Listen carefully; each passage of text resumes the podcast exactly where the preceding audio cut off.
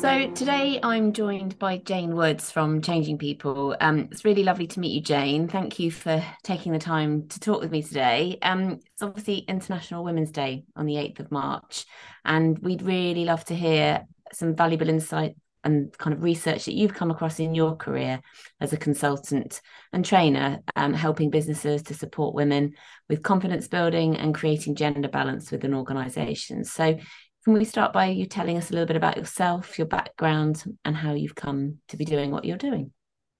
Hi, thank you. Well, an easy question to begin with. We're on my specialist subject. so, um, my background is I grew up in a very working class area down in Kent, and um, aspirations for girls were pretty limited.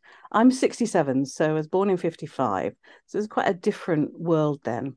Then, when I went off to um, university, I was studying initially studying sociology, and read read quite a bit around educational um, options for for girls, and discovered to my horror that um, girls had to get a higher pass rate than boys because more boys than girls passed exams so to to mitigate against that, they upped the pass rate for girls. So girls basically had to do better even at that stage. And I think that's probably when I first began in, began to be very interested in sort of gender inequality. Really, we didn't call it that then.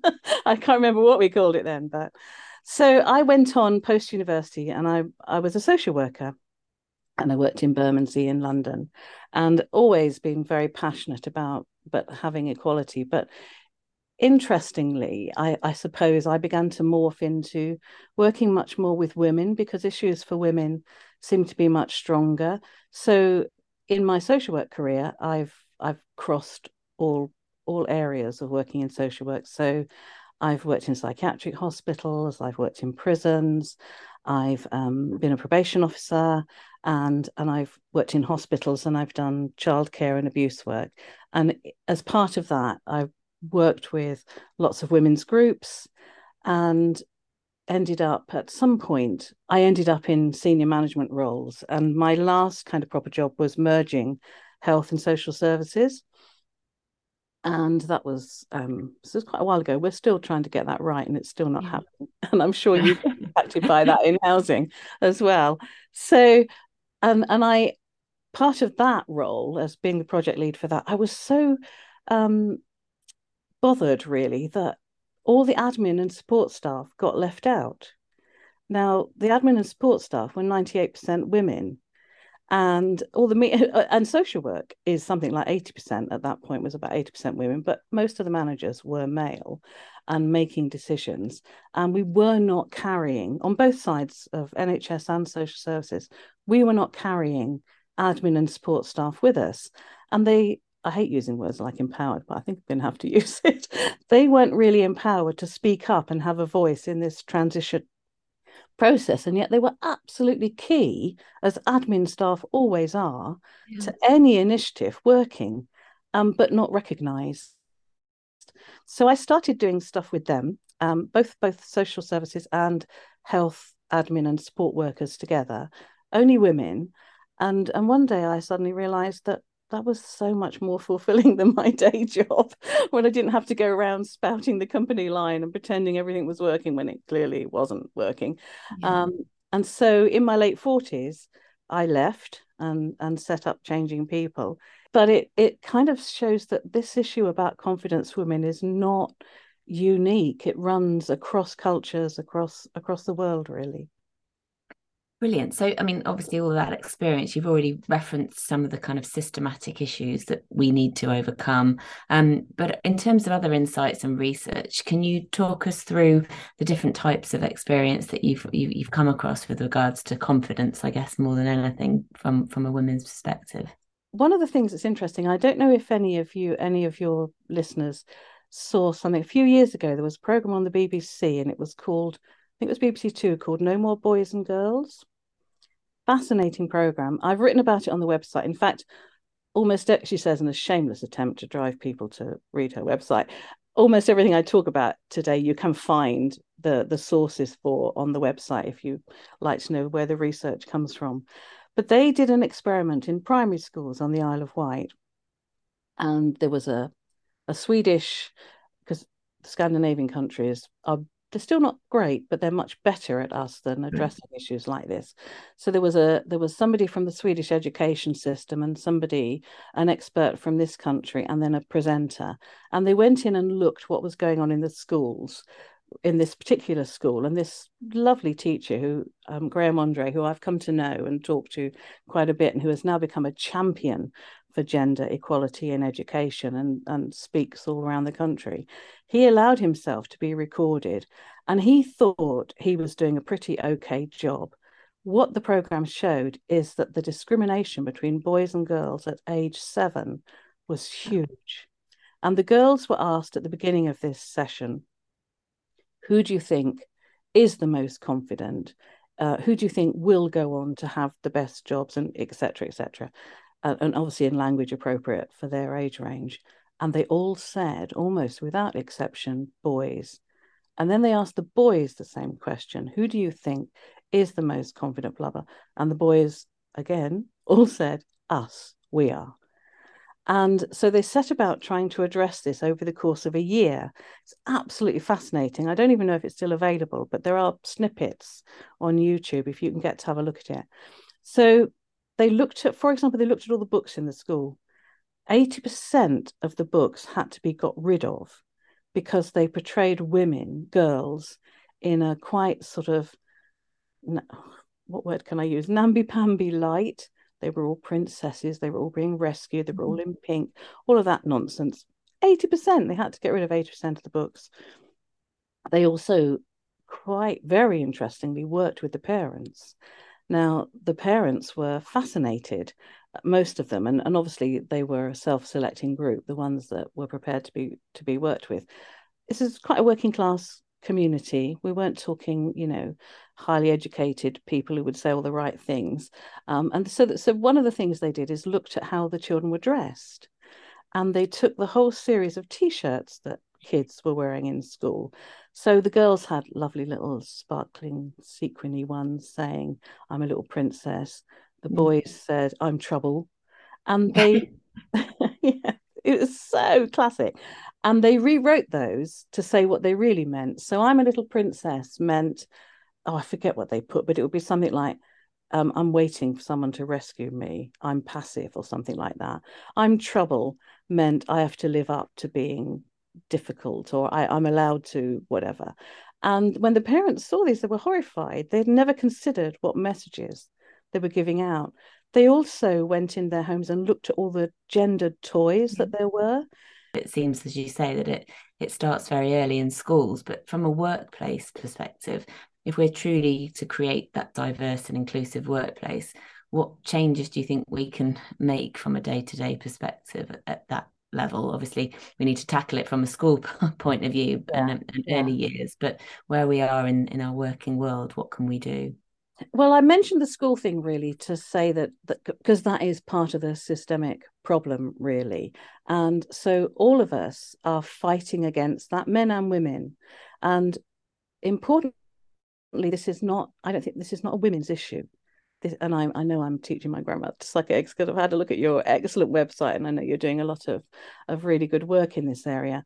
But it is an issue for everybody. So I don't know whether you have women's groups or things like that going on. I am surprisingly not a great fan of women's groups because I think they can often exist in organizations almost as a little pat on the head for women and then suddenly it becomes a women's issues a women's issue that they have to deal with or women have to change or women have to do something but what we actually know is that organizations that fully embrace gender equality do better on almost every metric and that actually men particularly young men really like the changes that come in to address the, the issues of equality and, and equity because they benefit from it as well. Because we're both trapped in this, you know, we've both come, we've all come, both genders, I'm all genders, we've all come through this system now, and we all carry that baggage with us. And most of the time, we don't we don't really know. So training is very important in terms of understanding this and, and education. And then um, in terms of, of the workplace, there are lots of, I mean, obviously, there are lots of very standard things that you can do to look at how gender equal, you know, pay is an obvious one, what's happening with pay. Um, but interestingly, I, I, also do a course called Speak Up, which looks at all the research, pro- proper pukka research differences that exist between gender. And one of the questions I ask the women on that course is if the world had been designed by women, what do you think would be different? And I think that's that's part of the problem that organizations face is that the world has been designed by men for men. Obviously, we were women were not around in any great numbers. I mean, women working class women have always worked, but they've had jobs, not careers. So so that's very different. So most women were not involved in how our working practices were set up. So in terms of um, changing that world of work, it it goes right back to the very basics of like why do we work nine to five now obviously that is changing and the pandemic has changed that. And it'll be really interesting to see how that pans out. And and you look like you're working from home and you obviously have um there's good and bad in that. And it will be interesting to see what impact that has. And what we do know actually is that working from home has had anecdotally, because the research has not been done properly, has had more of an impact on women's careers than men's um, because they still do lots of other stuff while they're working from home and they miss out on on being visible w- within the workplace. So it is this kind of thing about challenging how the world of work is constructed right right back to the beginning really Absolutely, thank you. And I think yeah, you you've covered lots of important points there about what organisations can do, and and certainly not making it specifically for women only to talk about this matter. I think that's a really important point from a kind of research and and experience perspective in your career. Who who is it that inspires you, and why? I I did a talk. I had to do a talk recently um, in Warwick for, on for women in logistics, which are they're an amazing group of women in a very male dominated world. And I, I took as my theme women that I knew that had inspired me. And um, first on the list, of course, was my mum. I had to put my mum. I'm going to choose three if that's okay. Of course, yeah. so my mum, um, she had no formal education. She had no idea what I was doing most of my life. She'd tell everyone I'd got 10 A levels or something, you know, because she just I haven't got 10 A levels, by the way.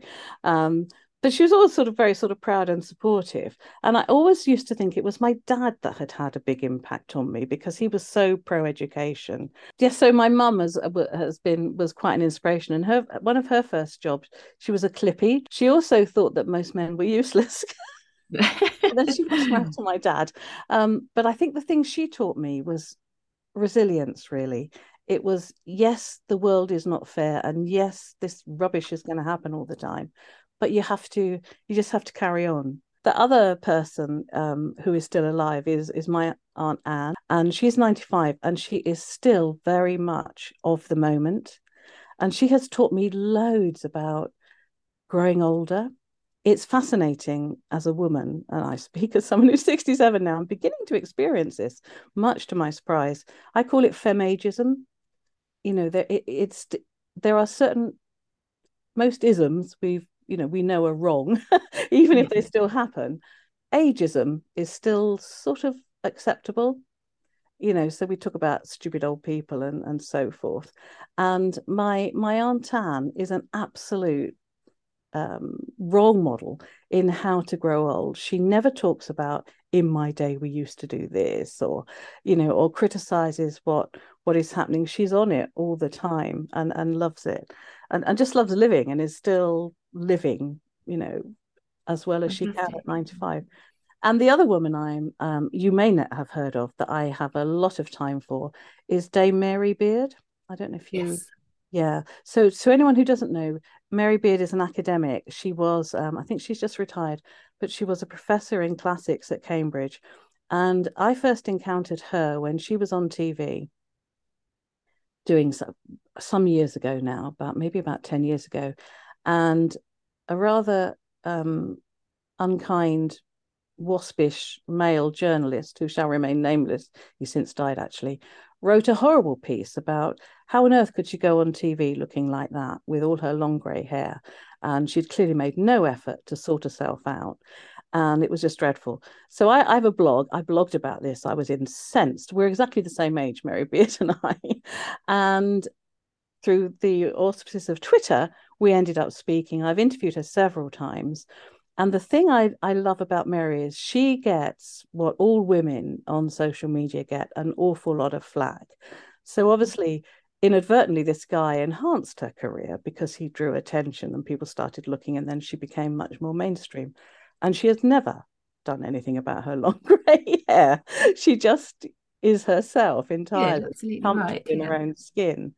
Um, so, it what she does though is she engages with people who say awful stuff to her, and she asks. She doesn't get annoyed. She just asks them questions about why. And then it turned out that one chap, she knew his mum. It was like, I know your mum.